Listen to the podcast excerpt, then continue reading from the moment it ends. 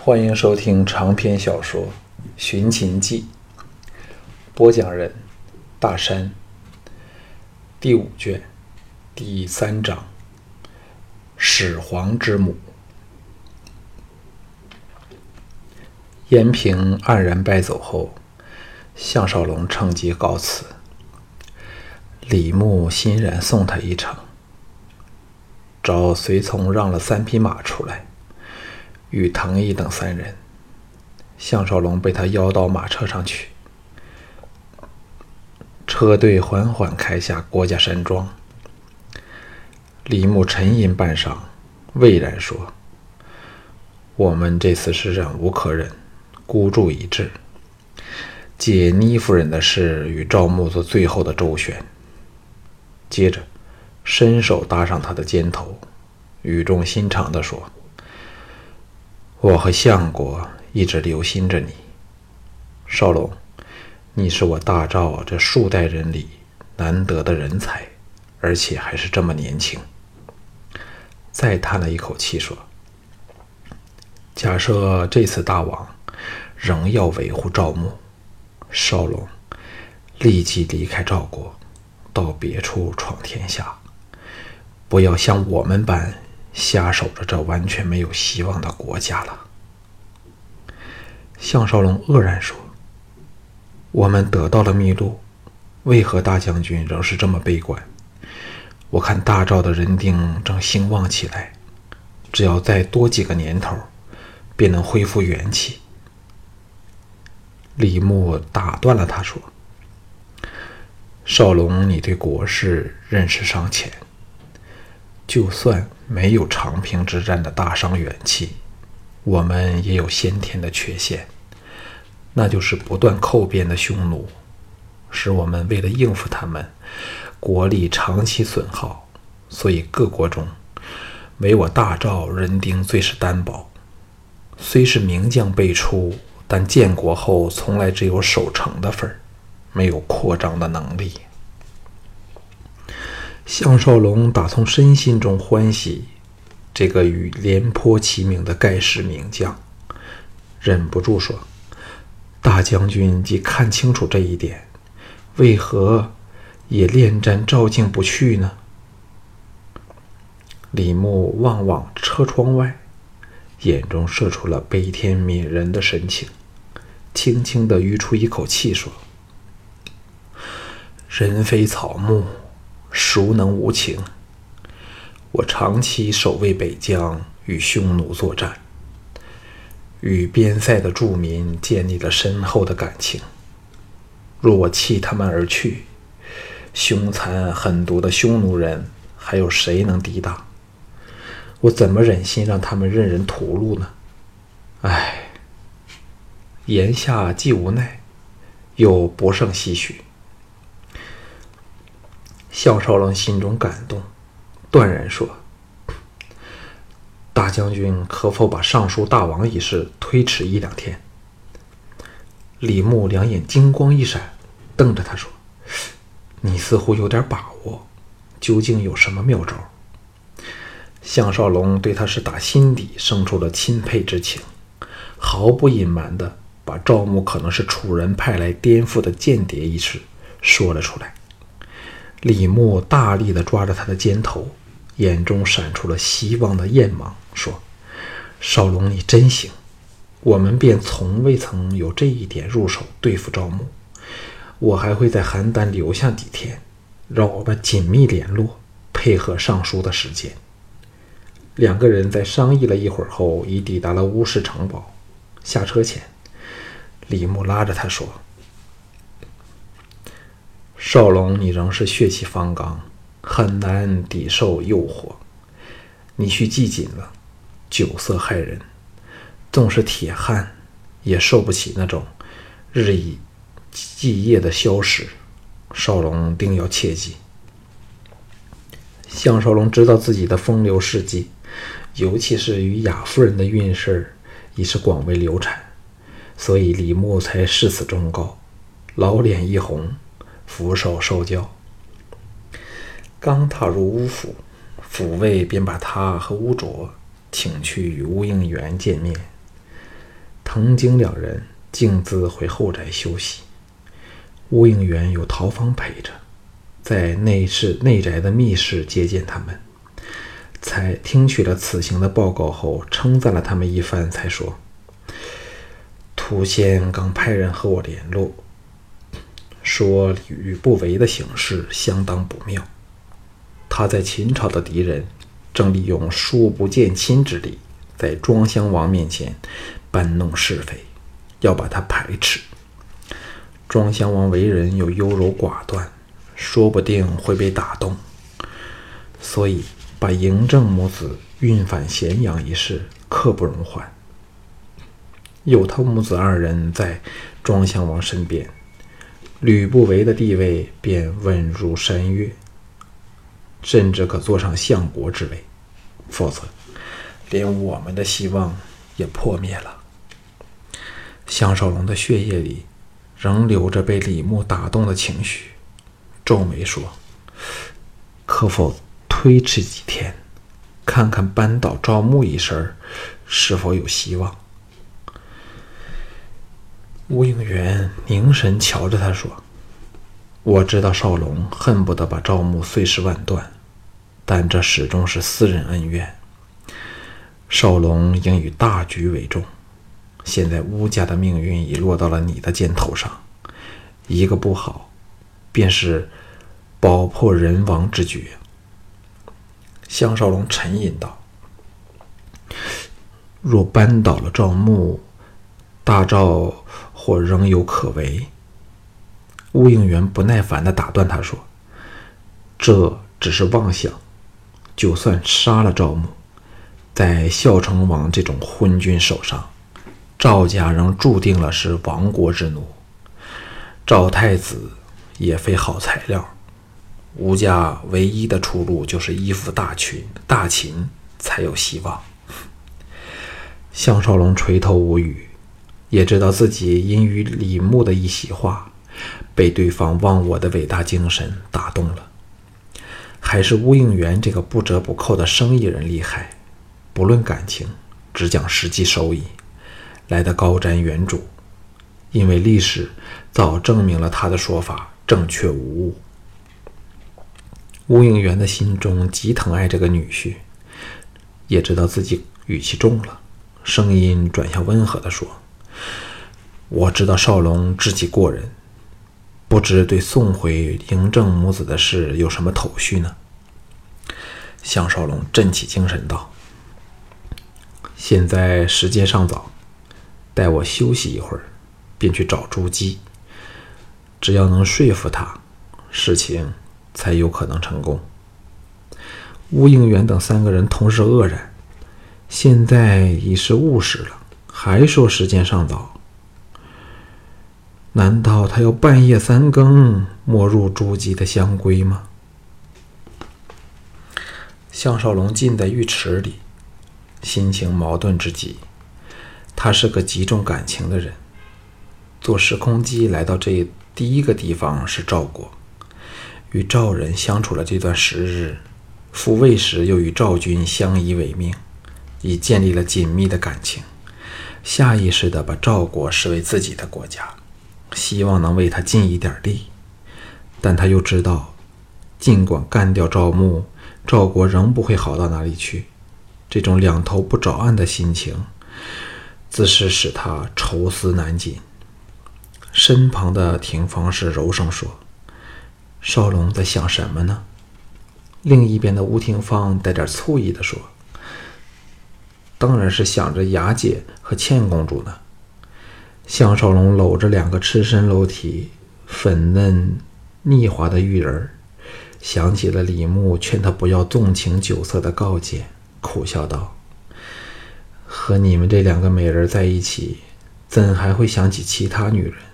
我只是因今晚有要事要办，不能陪你们，所以才心中苦恼。”吴廷芳谅解说：“陶公刚通知了我，向郎放心去吧，我们两个人会乖乖的等你回来。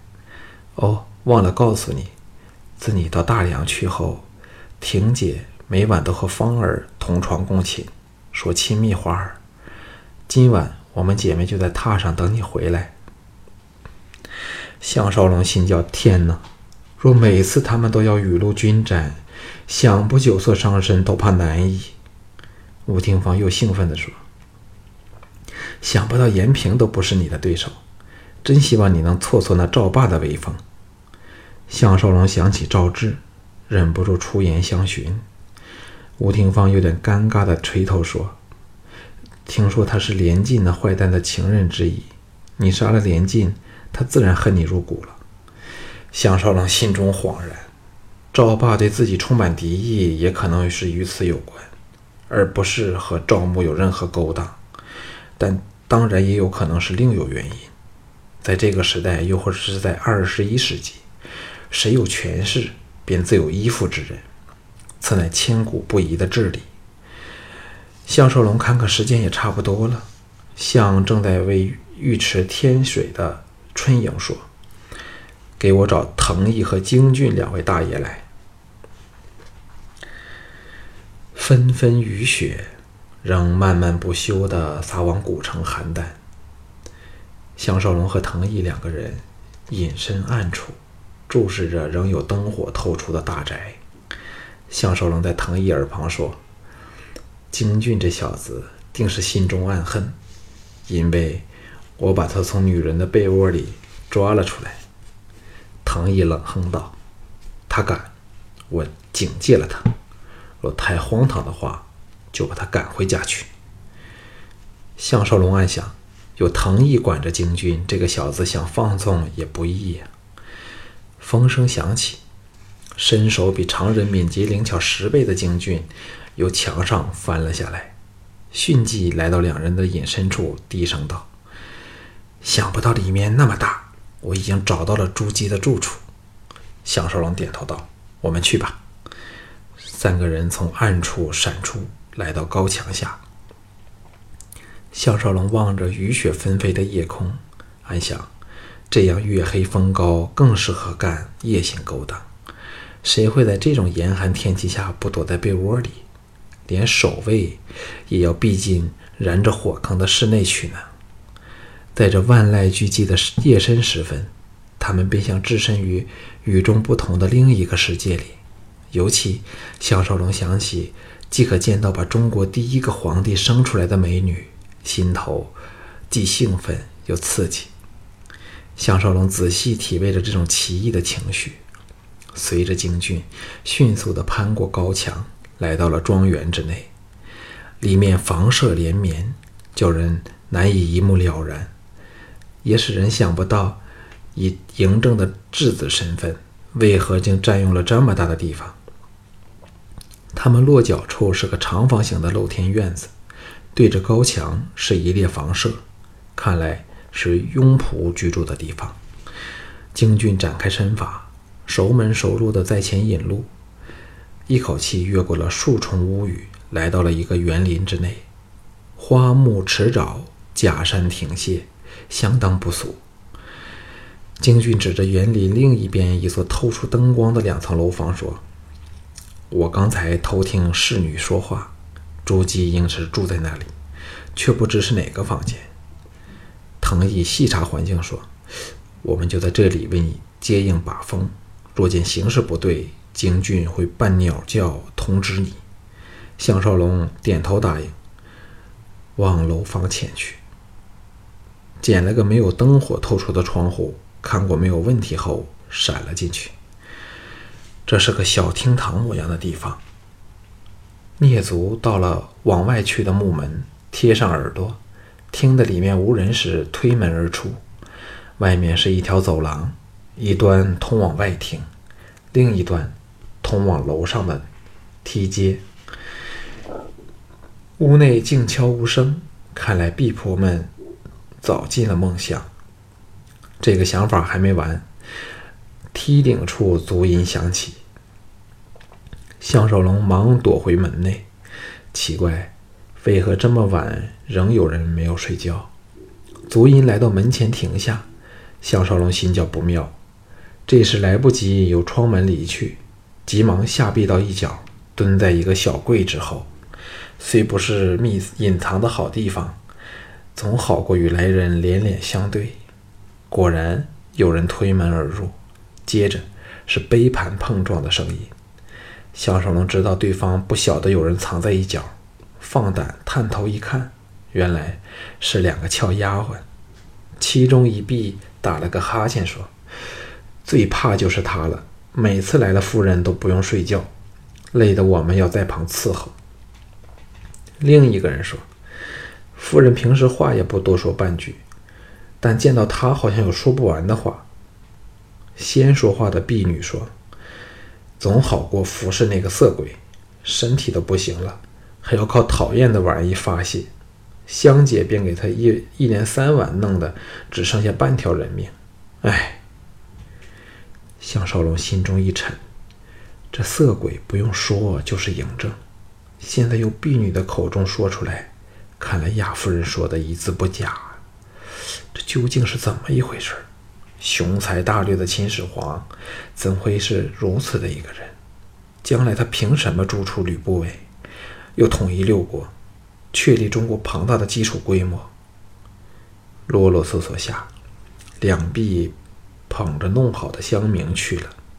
项少龙知道有人未睡，不敢由楼梯上去，由窗户离开，去准二楼一间。灯火乌暗的窗户攀了上去，才到一半儿一对巡卫由花园的小路提灯而至。项少龙大吃一惊，因为这若是朱姬的宿处，巡卫自然是特别留心，绝不会错过他。他这个吊在半空的人，猛一咬牙，加速往上升去，疏忽间已穿窗进入屋内。那是女性住的大闺房。地上满铺厚软的地席，绣榻内空空如也，除了机椅、梳妆镜外，墙上还挂满了壁画，美轮美奂。项少龙正怀疑这是朱姬的寝室时，两臂熟悉的脚步又在门外响起。项少龙心中叫苦，这叫前面有狼，下面有虎。幸好。房中的一角放了个大柜，无可选择下扑了过去，拉开一看，内里共分两格，最下一格虽堆有衣物，仍可勉强的挤进去，哪敢迟疑，忙缩了进去。刚关上柜门时，两臂推门入来，接着是整理被褥的声音。不一会儿，两臂走了出去，却没有把门掩上。项少龙心中叫苦。看情况，朱姬和那情妇随时会进来，自己岂非要是屈在这里听朱姬的叫床声？今晚看来很难接触到朱姬。若再有吴廷芳和廷芳氏两人在的被窝中度夜，自然比全屈在这里强上百倍。而且藤井两人酒后他不出，可能会弄出事儿来。苦恼间。一重一轻两种足音由远而近，接着是关门声。项少龙心叫天哪，闭上了眼睛听天由命。外面传来衣衫摩擦声和男女亲热的呻吟声。项少龙闲着无事，不由猜起朱姬这个情妇的身份，照理绝不是赵牧。明知明天军方将领会向孝守孝成王翻他的账，目下应该去向孝赵王献媚下药，蛊惑军心。因为说到底，赵王对赵妮有着一定的感情。若真是知道下手害他的人是赵牧，说不定会不顾这种夫妻恩情，把赵牧处死。赵牧怎可大意疏忽呢？可是。朱朱姬母子一直被置在赵牧的监视下，其他人想接近，也要得到赵牧的首肯才成。那这个人会是谁呢？一把柔情似水的声音在柜外的房内响起：“人家托你的事儿办得怎样了？”项少龙心中叫绝，只听声音便知道这个女人很懂得利用天赋本钱。迷惑男人，难怪刚登皇位的庄庄襄王对她如此的念念不忘了。吕不韦即挑动挑中了他来魅惑庄襄王，他自非泛泛之辈。那个情妇说：“现在局势不明，仍未是回秦的时刻。”项少龙吓了一跳，立时认出这是大夫郭开那娘娘腔，想不到原来竟是他，难怪能与朱姬搭上。只不知赵牧是否知道此事？朱姬嗔道：“有什么不明朗的？现在一人已登上王位，只要我们母子能回咸阳，正儿就是继承王位的储君，还有什么好顾忌的？”亲吻的声音再次传来，朱姬娇吟的声音比之前更剧烈。显然，郭开正施展调情手段安抚朱姬。只听得朱姬娇呼道：“不要！”郭开说。春宵一刻值千金，难得有这个机会，来到帐内再说吧。朱姬微怒道：“你只是对人家身体有兴趣，一点儿都不关心妾身的心事儿。你说吧，为何答应了人家的事儿却不做？”郭开急道：“你不知我已做了很多功夫吗？现在庄襄王刚刚登位，各方面都看得你们很紧。”兼且，吕不韦现在地位不稳，随时有垮台的危险。无论怎样计算，你也不应该于这时偷回咸阳去。项少龙逐渐明白过来，朱姬以美色诱惑了赵牧党内郭开这个重要人物，要借助他的力量逃离邯郸。只不知郭开是否真想背叛赵牧，还是只是存心的骗色？看来还是后者居多。只要想想郭开正得势当权，在赵国内又有庞大的亲族，无论他是多么自私的人，一旦面对生与死的选择，怎能不为父母、兄弟、妻子、儿女着想？最尴尬的是，若郭开到秦国去，肯定要失去朱姬和自己的性命，因为朱姬另外两个男人，无论吕不韦或庄襄王，都会因妒忌他。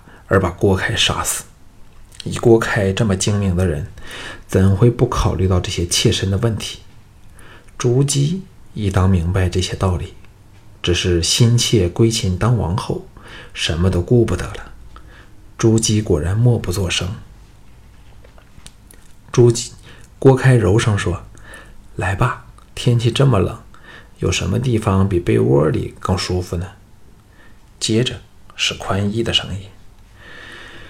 朱姬的声音说：“你先到帐内去，我落了妆便来陪你。”郭开显然非常的疲乏，打了个哈欠，上榻去了。外面传来了朱姬脱衣的声音和解下头饰的微响，奇异的声音响起，原来是郭开的鼻鼾声。项少龙受到感染，眼皮也沉重起来。快要睡着时，足音破尽，他立时睡意全消，暗想：不是这么巧吧？